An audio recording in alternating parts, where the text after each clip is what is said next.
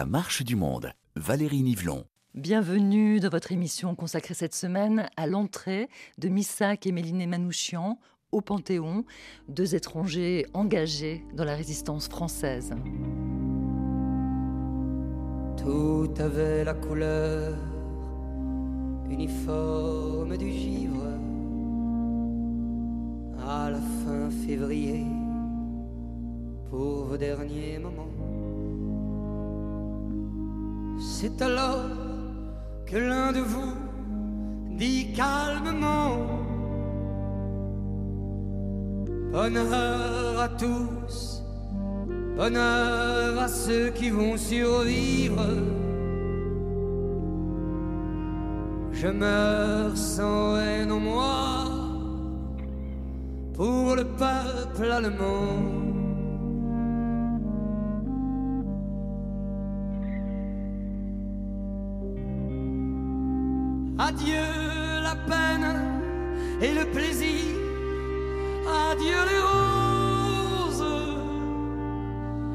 Adieu la vie, adieu la lumière et le vent.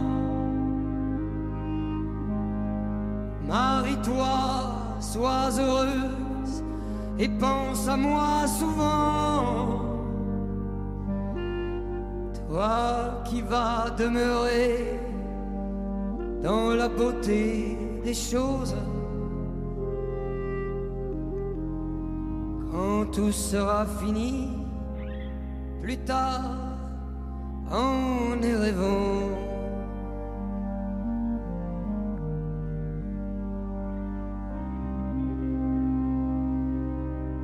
Un grand soleil d'hiver éclaire la colline, que la nature est belle et que le cœur me fend la justice viendra sur nos pas triomphants. Oh mon amour, ma mélinée, mon orpheline. Et je te dis de vivre et d'avoir un enfant.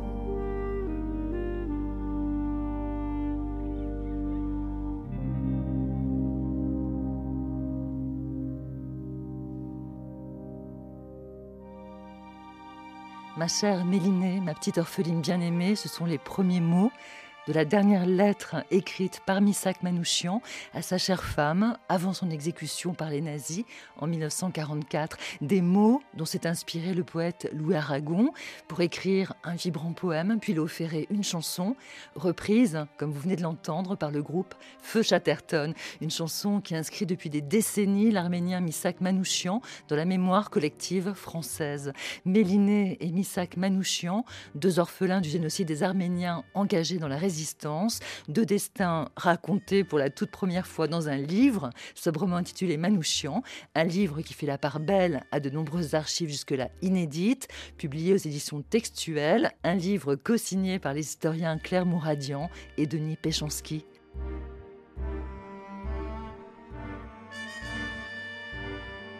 Étranger et communiste, Manouchian le résistant et sa chère Mélinée entrent donc au Panthéon le 21 février 2024 à Paris, aux grands hommes et aux grandes femmes, la patrie reconnaissante. Vous savez, nous étions tous les deux orphelins.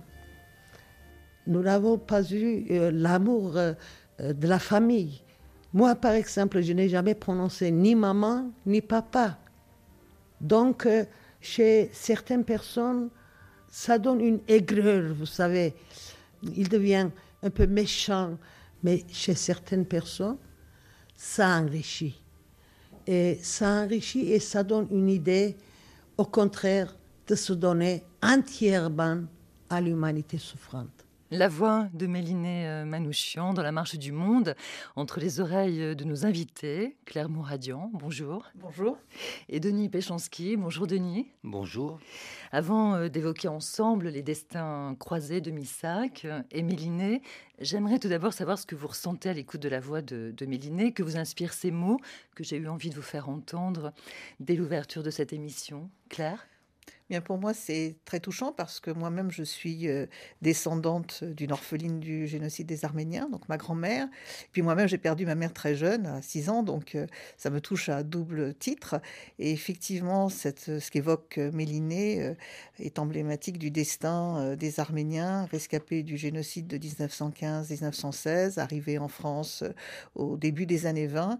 Donc c'est pas simplement la voix, bien sûr, d'une héroïne, aujourd'hui commémorée, mais c'est aussi une voix euh, très humaine et on retrouve dans ce qu'elle dit euh, l'émotion de l'enfant qu'elle a été, de la toute petite enfant qu'elle a été. Elle avait deux ans au moment du, génocide.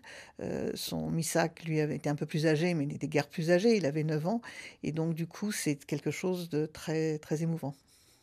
Claire Mouradian, je rappelle que vous êtes euh, historienne, directrice de recherche émérite au CNRS, spécialiste de l'Arménie et du Caucase, et vous êtes d'ailleurs l'autrice du Que sais-je sur l'Arménie aux presses universitaires de France. Denis euh, Péchanski, je me tourne vers vous. Même question, qu'est-ce que ça vous fait d'entendre euh, ces mots passionnés de Méliné Ça permet de bien faire comprendre que l'histoire de la résistance, c'est aussi l'histoire de l'intime histoire d'un couple fusionnel dans ce cas, et qu'il est impossible de comprendre la grande histoire si on ne prend pas en compte cette dimension euh, résolument humaine. On est aussi dans l'ordinaire de la vie.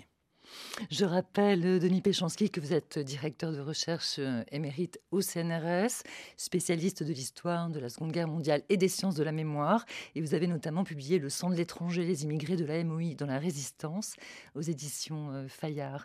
Alors que représente en 2024 l'entrée au Panthéon de Missak Manouchian et de Méliné à ses côtés, je le répète, deux étrangers de la résistance française?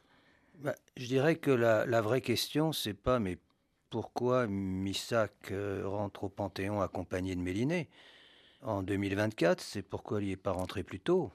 C'est le premier résistant étranger à entrer au Panthéon. C'est le premier résistant communiste à entrer au Panthéon. Et euh, ce, véritable bouleversement mémoriel s'opère donc en, le 18 juin 2023, quand est annoncé, euh, entre autres, la panthéonisation, alors même que Missak Manouchian est entré dans les mémoires collectives à la fin des années 50. Là, il y a quand même un problème. Si on compare avec Jean Moulin, il est panthéonisé le 19 décembre 1964. C'est la seule panthéonisation de, faite par De Gaulle. Moment extraordinaire avec ce discours qu'on peut se passer en boucle de Malraux et où euh, avec Jean Moulin, c'est toute la résistance qui rentre au Panthéon, bien entendu. Mais euh, Jean Moulin, à la différence de Manouchian, était inconnu. C'est la panthéonisation qui va le faire rentrer dans la mémoire collective. Un long combat pour que Missak Manouchian entre au Panthéon et c'est un long chemin que vous avez parcouru euh, tous les deux dans les archives avec votre co-autrice Astrid Atamian pour ce premier livre entièrement consacré à l'itinéraire de Missak et Méliné. Et c'est avec vous, Claire Mouradian, que nous allons euh, revenir sur une dimension fondamentale de l'identité de Missak et Méliné. Vous l'avez déjà souligné, ils sont tous les deux des rescapés du génocide perpétré contre les Arméniens en 1915. J'ai envie de vous demander, qu'est-ce que ça a changé dans leur vie?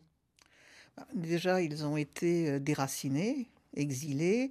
Euh, ils ont erré d'ailleurs d'orphelinat en orphelinat. Donc, euh, ils ont eu ce statut malheureux d'orphelin, coupé de leur patrie, mais qu'ils n'ont jamais oublié.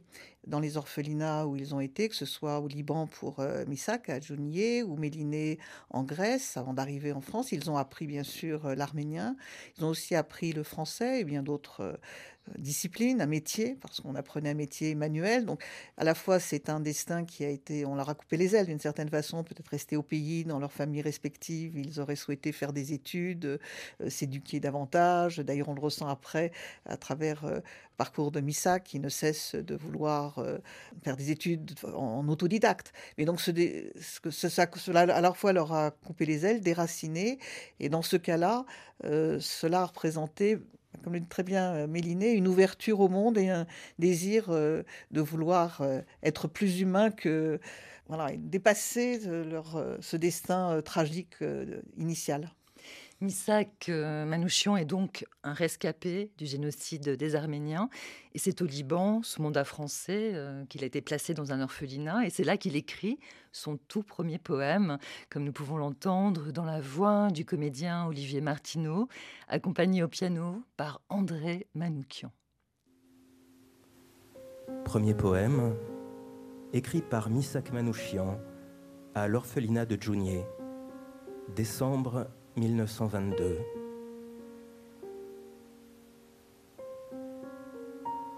Rêve déçu,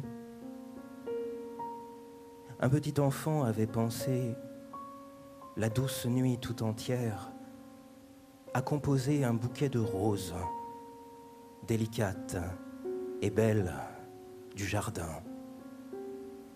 À l'aube, quand tout joyeux il a couru, souriant au jardin, son cœur a laissé échapper un sourire. La belle rose n'était plus.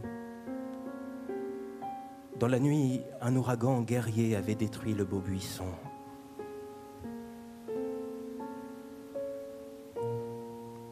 Extrait de la soirée d'hommage à Missac et Méline Manouchian, donnée à la Maison de la Poésie à Paris, où vous avez tenu Claire Mouradian à faire entendre les poèmes de Missac Manouchian. En quoi ces poèmes viennent-ils documenter son itinéraire biographique? Alors déjà, c'est vrai qu'à l'orphelinat, il y avait des petits journaux d'école où il a commencé à écrire, ainsi que son frère et d'autres euh, orphelins. Toute cette génération euh, de rescapés ont, vu des atrocités. Et là, de façon très simple, très subtile, enfin je veux dire, il fait entendre ça. Et je pense que la plupart de ses poèmes, donc récemment, il y a une traduction euh, par Stéphane Djermakian, et tous ces poèmes reflètent un moment de sa vie. Il a un programme. Alors, il y a des poèmes plus élégiaques, des poèmes d'amour, mais il y a aussi des poèmes à l'humanité, à l'Arménie soviétique. Ça jalonne un peu ces différents engagements, mais il y a aussi des poèmes, euh, justement, de, nostalgie, de mélancolie, de méditation sur ce que fut son destin. De, et souvent, comment dire, la métaphore de la mer qui intervient, la métaphore de la mer, de la tempête. Alors, il est très inspiré aussi de poésie française. Euh, euh, il a lu Baudelaire, Rimbaud, Verlaine, Hugo. Donc, il y a toute cette dimension, et sans doute aussi de la poésie arménienne qu'il connaît par ailleurs. Alors justement, Missak euh, débarque en France le 16 septembre 1924 euh, à la Seine-sur-Mer. Il a tout juste 18 ans, il rejoint son frère euh, Garabé et voici ce qu'il écrit au moment de son départ de la Syrie.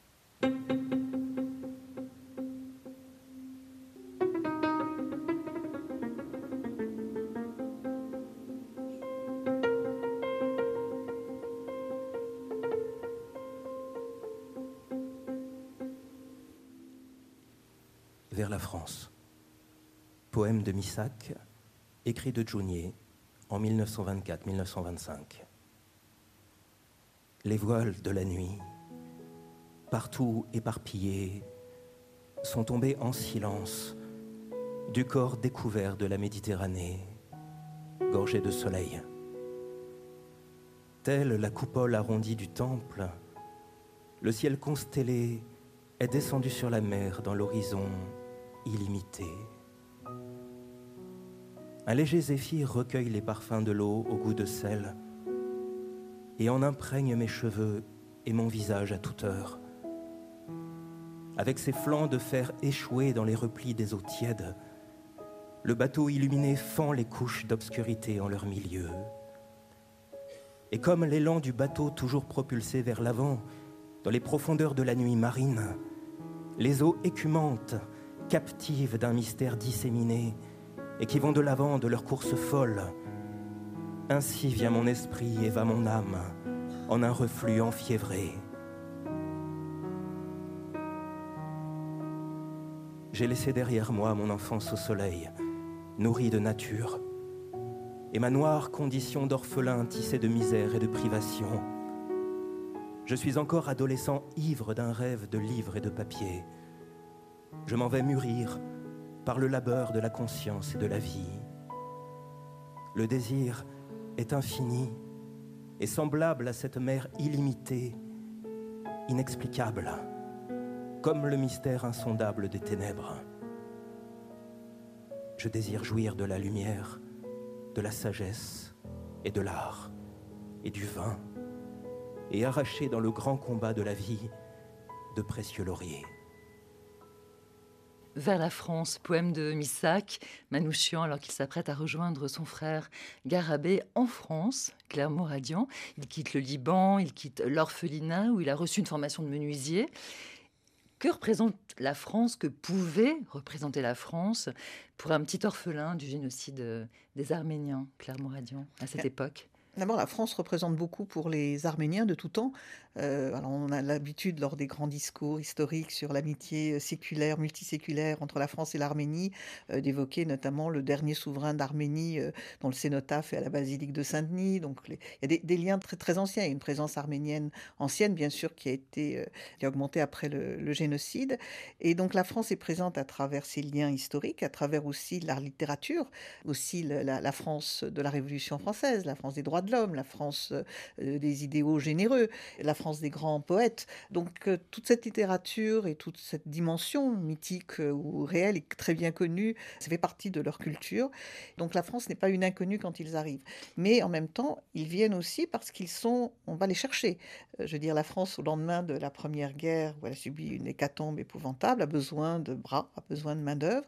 Et donc, on va chercher des travailleurs un peu partout, et notamment dans les camps de réfugiés arménien au Liban, qui se trouve être sous mandat français, ou en Grèce ou ailleurs. Et c'est ainsi qu'il arrive euh, effectivement à Marseille. Et trois jours après son arrivée, il est déjà au travail. Et avec son frère, ils vont monter, travailler euh, à Paris, en usine, dès 1926. C'est un itinéraire de l'errance des petites victimes du génocide des Arméniens. Écrivez-vous, je dirais, des jeunes victimes hein, du génocide des Arméniens. C'est aussi celui de Mélinée. Elle, elle part de Constantinople, elle est évacuée vers la Grèce. Claire Mouradian, parce qu'au moment où Missac monte à Paris en 26, Mélinée, elle, quitte la Grèce pour Marseille et nous sommes pour situer juste après la guerre d'indépendance menée par Mustafa Kemal Atatürk, le père de la Turquie moderne, euh, créé donc en, 1922. Est-ce que Mélinée, elle aussi, euh, est fascinée euh, par cette France qu'elle rejoint parce qu'ils ne sont pas issus des mêmes milieux sociaux tous les deux? Oui, bien sûr. Alors Mélinée est beaucoup plus jeune. Quand elle arrive en France, elle a 13 ans, donc c'est encore une adolescente. Elle arrive avec son école, hein, l'école de Brosassège, d'abord à Marseille, puis ensuite à cette école sera installée dès 1929 au Rincy. Donc elle vient aussi en région parisienne et il faut se rappeler, vous avez évoqué la victoire de Mustafa Kemal. Euh, la France euh, vient de reconnaître euh, la nouvelle République et le traité de Lausanne qui a annulé celui de Sèvres, reconnaissant une indépendance de, l'Arménie.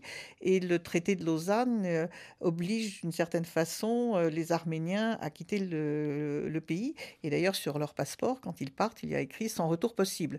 En même temps, c'est le début de la reconnaissance de l'URSS. Donc, d'une certaine façon, les, les idées d'un foyer national arménien, soit en Cilicie ou en Arménie du Caucase, tombe à ce moment-là. Et donc euh, la France devient aussi une autre euh, patrie d'accueil pour euh, toutes ces dizaines de milliers d'Arméniens qui se retrouvent apatrides. Donc ils arrivent aussi en France non seulement comme rescapés, déracinés, orphelins, mais comme apatrides.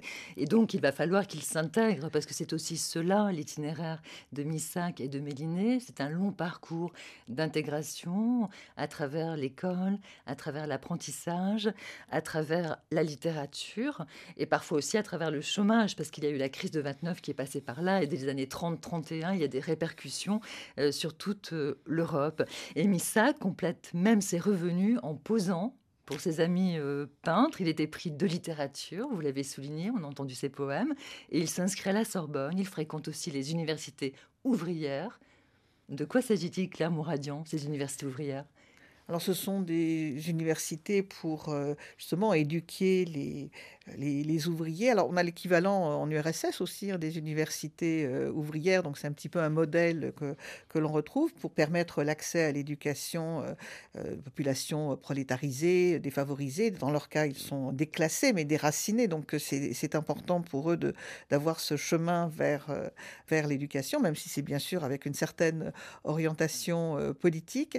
Et vous évoquiez le fait qu'il s'intègre effectivement par euh, l'éducation, mais aussi par le travail et même voire par le chômage, parce qu'il se retrouve après, comme d'autres, euh, confrontés à la crise de, de, 29 et aux difficultés que cela va créer. Elles sont particulières pour les étrangers, puisque les lois Laval les excluent quasiment d'office du monde du, travail. Et leur engagement politique, alors dans leur cas, dans le cas de Missac, ça va être dans la mouvance communiste, euh, permet de retrouver une forme de solidarité de famille, d'une certaine façon, et de solidarité sociale. Et ces années 30 sont aussi ces années où Missak Manouchian procède à sa première demande de naturalisation. Première lettre de Missak Manouchian pour obtenir sa naturalisation, qui fut suivie de deux autres demandes jamais satisfaites. Le 1er août 1933, Paris, à Monsieur le garde des Sceaux. Je sous-signais Manouchian Missac, monteur téléphoniste, demeurant à Châtenay, 44 avenue Jean Jaurès, sollicite de votre haute bienveillance la naturalisation. Je suis réfugié arménien, né à Adiaman, Turquie, le 1er septembre 1906. Arrivé en France le 16 septembre 1924. Passeport délivré par le Haut Commissariat en Syrie et au Liban le 4 septembre et visé à Beyrouth le 5 septembre. Je désire être naturalisé au plus vite pour faire mon service militaire. Veuillez agréer, Monsieur le ministre, l'assurance de ma plus haute considération. Manouchian, Missac. Les archives sont vivantes sur RFI.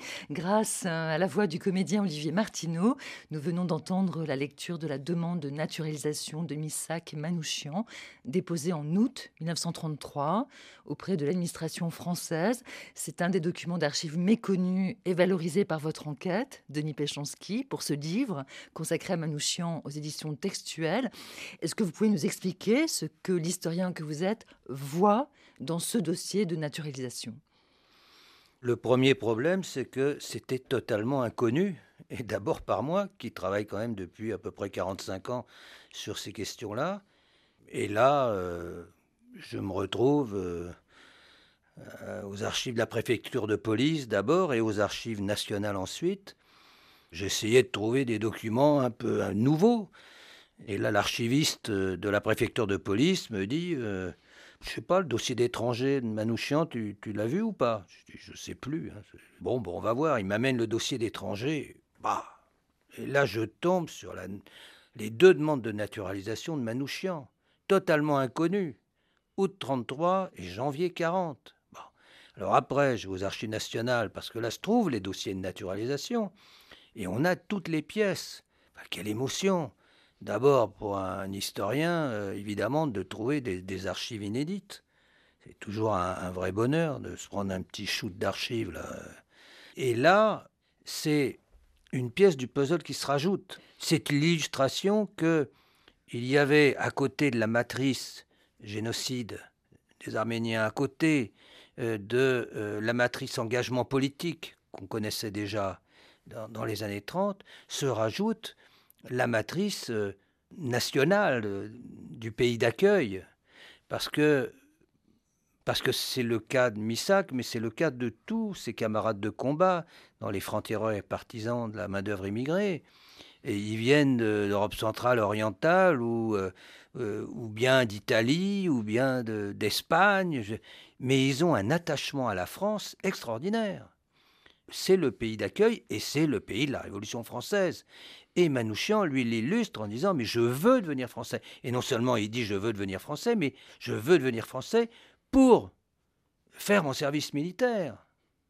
En 33 et en 40, c'est pour véritablement m'engager au premier rang et devenir sans doute officier. C'était ça sa, sa perspective. C'est quand même une pièce absolument décisive. Ce sont ces matrices qui s'emboîtent en quelque sorte pour rendre compte de la pluralité des identités, certes, mais le partage de ces identités autour de valeurs partagées, la matrice euh, communiste euh, euh, internationaliste, la matrice française, l'attachement au pays des Lumières, et, en même temps les origines variées.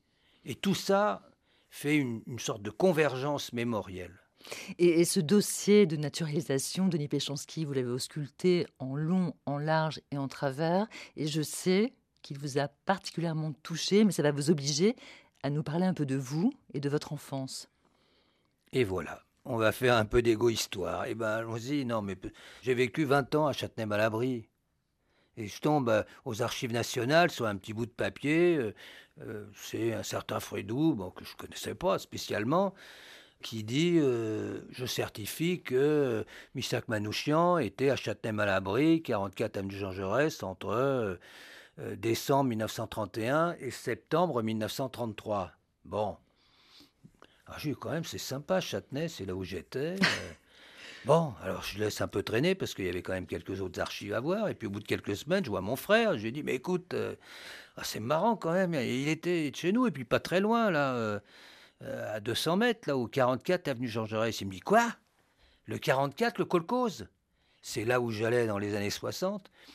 C'est une sorte de, de phalanstère communiste qui a été créé dans les années 30 et qui signe l'engagement dans la mouvance communiste dès le début des années 30, alors qu'on s'imaginait que ça n'était qu'à l'occasion des émeutes euh, du 6 février 34 qu'il rentrait euh, dans la mouvance communiste. Là, on en a un signe fort, avec une petite anecdote, parce que il s'avère que, grâce au Métron, au dictionnaire biographique du mouvement ouvrier, je vois qu'il y a une maîtrise qui a été faite au milieu des années 80 par Sylvie Rabe. Et elle m'a donné les traces qu'elle avait récoltées auprès des, plus anciens au début des années 80 qui lui ont parlé de Manouchian. Et qui lui disent que quand il arrive, euh, formation politique euh, zéro ou à peu près. Et là, il va être cuisinier euh, et en même temps, il va aller chercher les produits pour nourrir la collectivité, une collectivité assez original, hein. communiste certes, mais aussi naturiste, euh, un petit peu euh, euh, végétarienne. Enfin, c'est c'est pas exactement ce qu'on a en tête quand on pense au Parti communiste français. Néanmoins, 1934 reste une date clé dans l'histoire de l'engagement communiste de Misak Manouchian, car il est marqué par ces émeutes de février 1934, une manifestation anti-parlementaire avec une forte présence de l'extrême droite. Il y aura des morts. Pourquoi est-ce que c'est un électrochoc pour Misak Manouchian? Nous sommes sur une radio internationale, tout le monde ne connaît pas cette manifestation du février 1934. C'est un électrochoc euh, pour lui comme pour tous les socialistes et les communistes, les radicaux, les antifascistes, comme pour tous les étrangers en particulier qui ont dû fuir leur pays parce qu'ils étaient réprimés ou bien parce qu'ils subissaient les persécutions antisémites.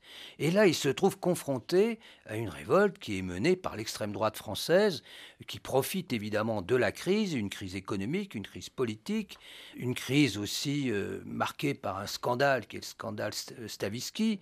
On commence à faire du complotisme en disant qu'on l'a suicidé. Et en plus, c'est un juif, donc ça permet de nourrir toute une campagne antisémite, xénophobe, d'extrême droite de l'action française, euh, des camelots du roi, et puis de ceux qui vont euh, eh bien, organiser une forme d'émeute. Ce 6 février 1934, on est, ils sont quand même à, deux pas du palais Bourbon qui veulent, euh, qui veulent attaquer. Donc, véritablement, là, il y a, y a une prise de conscience qui est d'autant plus importante que Hitler vient de prendre le pouvoir un an plus tôt, que Mussolini euh, est au pouvoir en Italie depuis la marche sur Rome en 1922, que tous les pays euh, d'Europe centrale et orientale sont des pays autoritaires. Claire euh, Mouradian, Missak Manouchian est aussi un, poète. Est-ce que c'est aussi par la littérature qu'il rencontre le communisme? La mouvance communiste n'est pas majoritaire dans le monde arménien. Elle prend plus d'élan après la soviétisation de force, d'ailleurs, par l'armée rouge de, l'Arménie. Mais cette Arménie soviétique représente aussi euh, un horizon et donc produit aussi de la littérature, des poètes, euh, et puis toute une série de, de propagandes sur les réalisations à travers euh, le comité d'aide à l'Arménie ou comité de secours à l'Arménie, le HOC, dans lequel Missak euh, jouera un, rôle important, de, même que, que Méliné.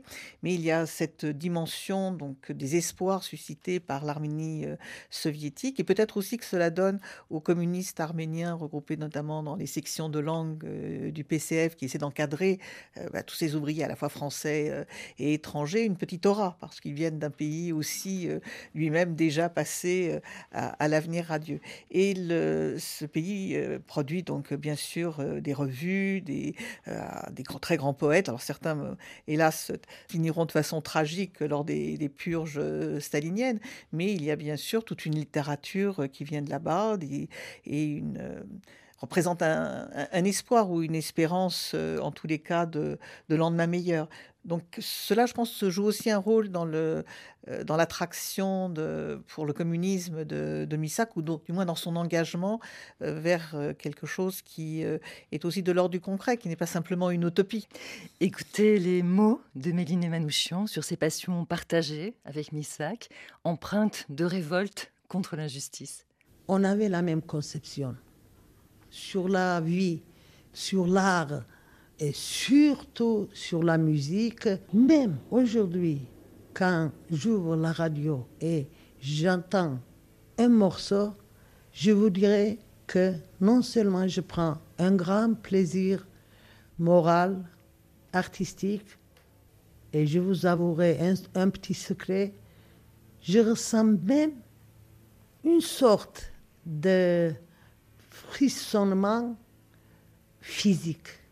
Je me sens proche à Manouchian et je reconstitue les moments d'amour, les moments de sentiments profonds et je le remercie, malgré qu'il m'a rendu malheureux, malheureuse, je le remercie de m'avoir laissé cette richesse la passion d'amour, se sacrifier à quelque chose, à quelqu'un, c'est une richesse. Euh, il voulait donner satisfaction à tout dans la lutte pour euh, s'enrichir intérieurement, pour être révolutionnaire en soi-même. Car vous savez très bien que la révolution ne se fait pas dans les rues tout le temps. Quand on est révolutionnaire en soi-même, ça déborde, vous savez, on donne plus à la vie il faut donner. Et pour donner satisfaction à ces multiples sentiments intérieurs, il faut se donner entièrement. On trouve le temps. Vous savez, quand on veut le temps, on ne gaspille pas le temps, on trouve le temps à tout. Aussi bien pour l'amour moral, pour l'amour physique, de temps en temps de rire, de chanter, c'est-à-dire ce qu'il aimait le plus. La nature, ce qu'il aimait le plus. L'amour, ce qu'il appréciait le plus. Mais il faut que tout le monde vive. Il faut que la richesse du monde entier se partage. Il faut une fraternité des peuples. Il faut s'entraider.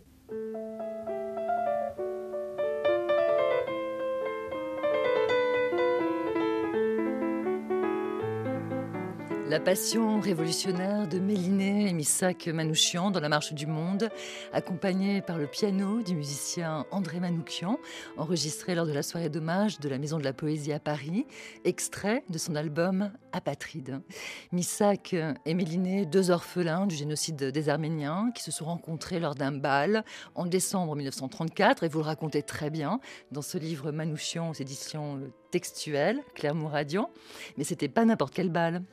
C'était justement le bal de ce comité de secours à l'Arménie qui a été créé en, en 1921 euh, à Yerevan sur le modèle du comité d'aide aux affamés de Russie.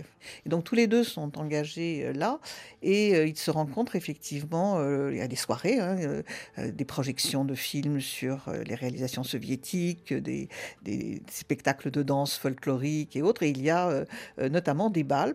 Et ils se rencontrent au cours d'un de ces bals où elle tient la caisse. Puis à un moment donné, il bien l'inviter à danser. Elle, est toute, elle raconte qu'elle est.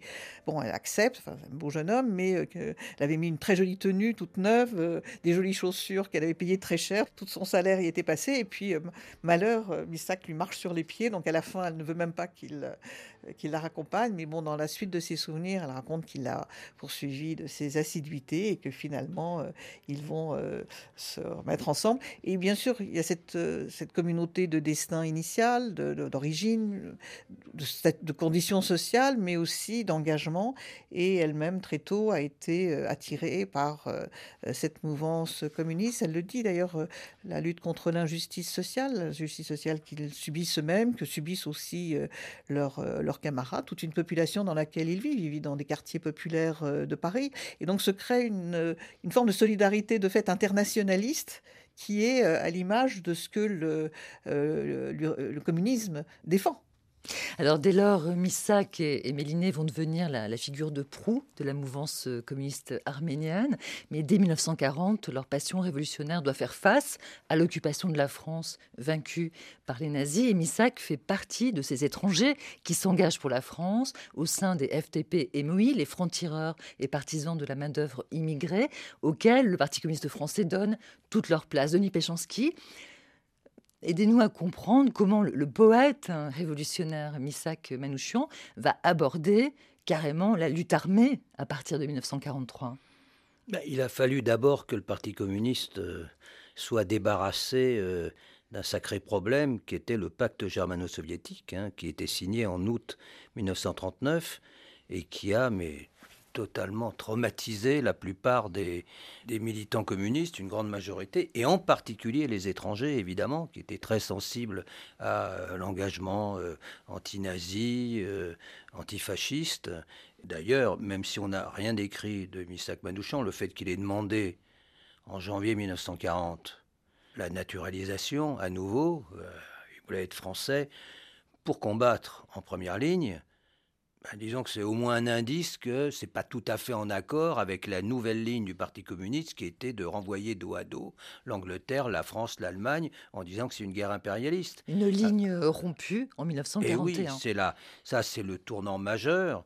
Euh, L'Allemagne envoie, Hitler envoie ses troupes contre l'Union soviétique, rupture du pacte. Et là, la guerre devient une guerre patriotique.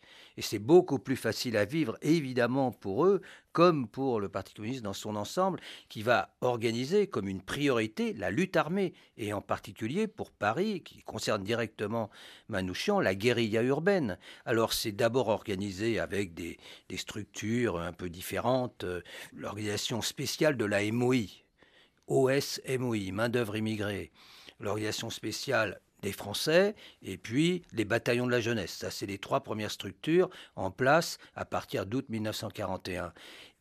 Premières actions très spectaculaires, première chute dramatique. On se réorganise et on met en place, sous la direction de Charles Tillon, les francs-tireurs et partisans. Et sur Paris, les francs-tireurs et partisans de la région parisienne et singulièrement les francs-tireurs et partisans de la main-d'œuvre immigrée.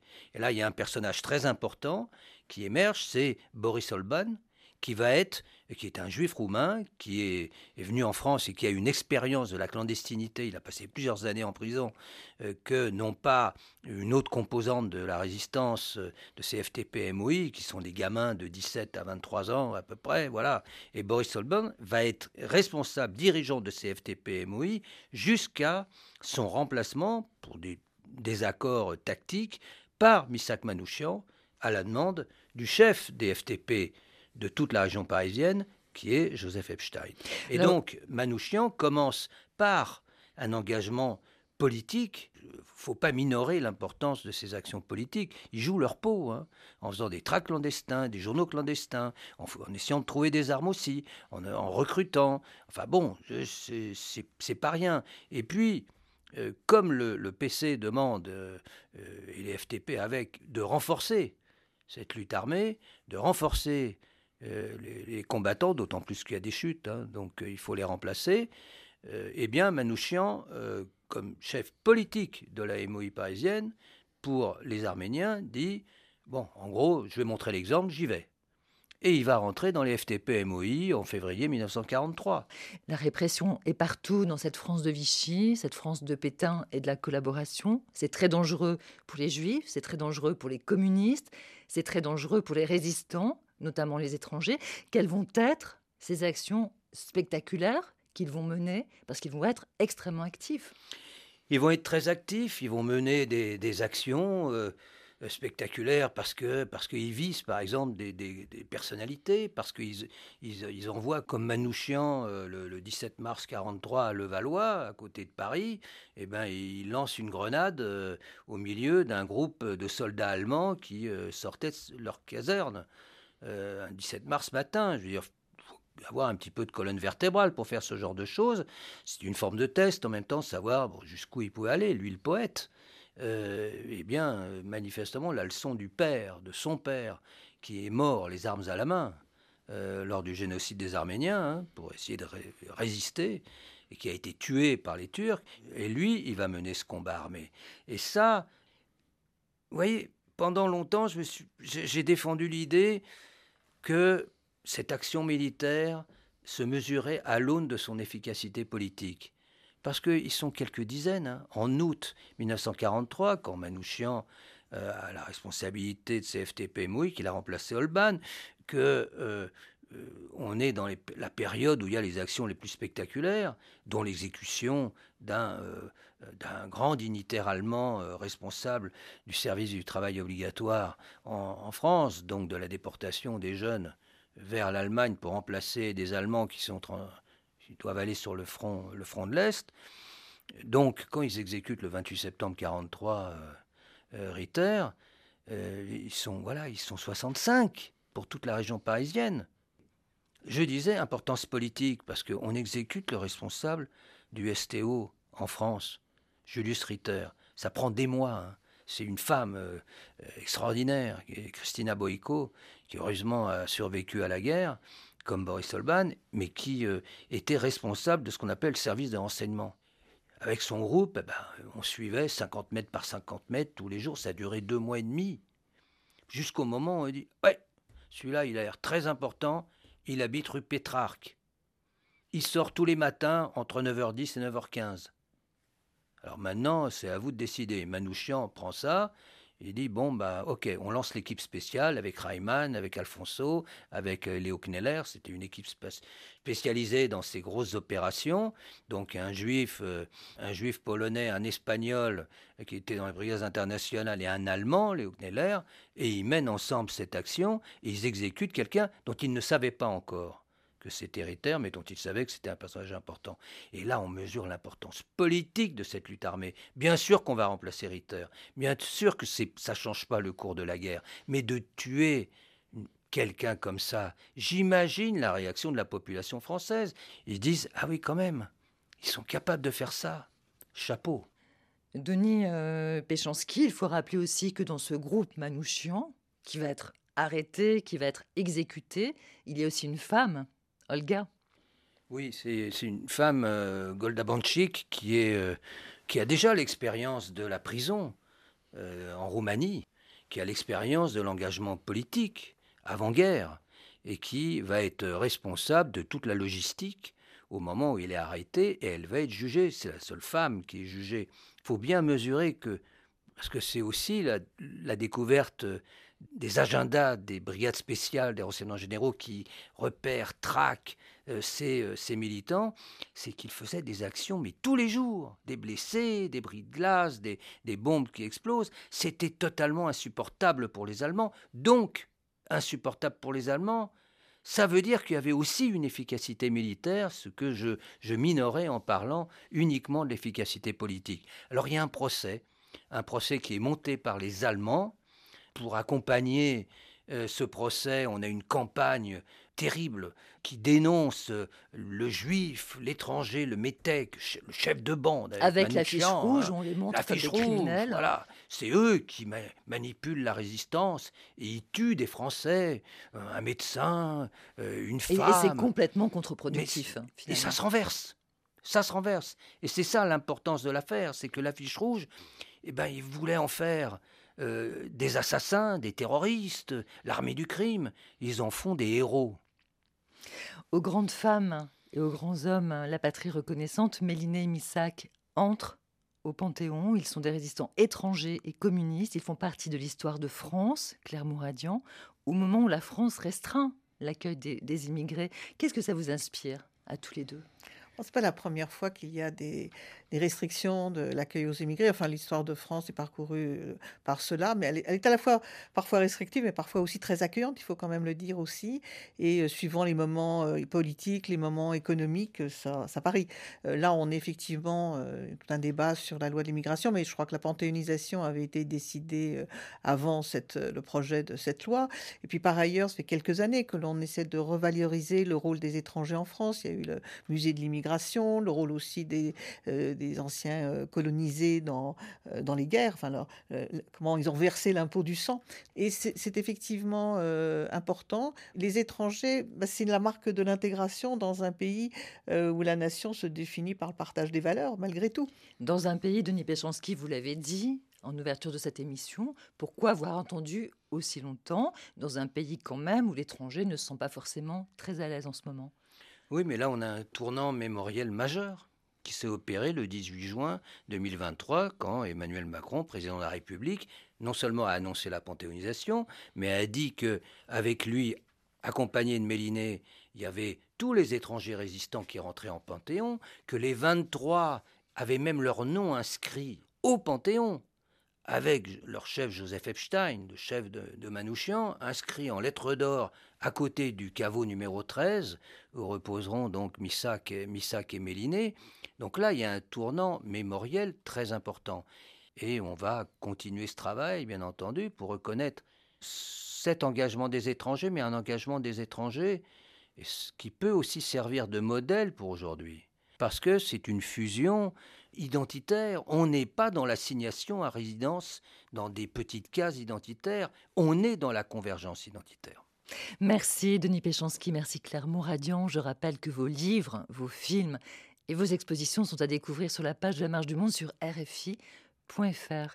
Manouchian au Panthéon, c'était un épisode de La Marche du Monde signé Valérie Nivelon, Sophie Janin et Lina Le Bourgeois.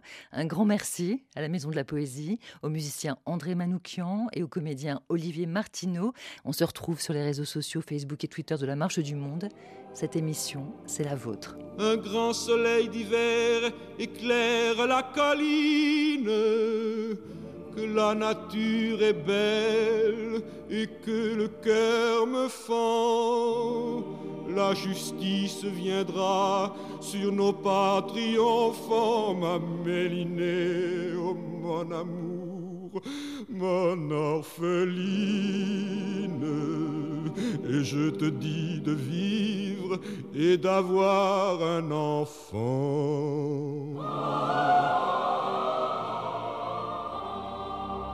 Ils étaient vingt et trois quand les fusils fleurirent.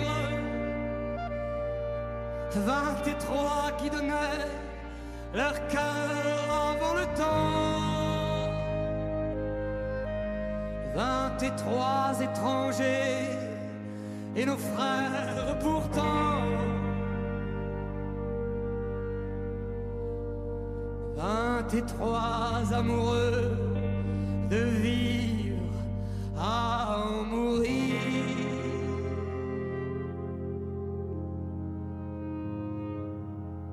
Vingt et trois qui criaient la France en s'abattant.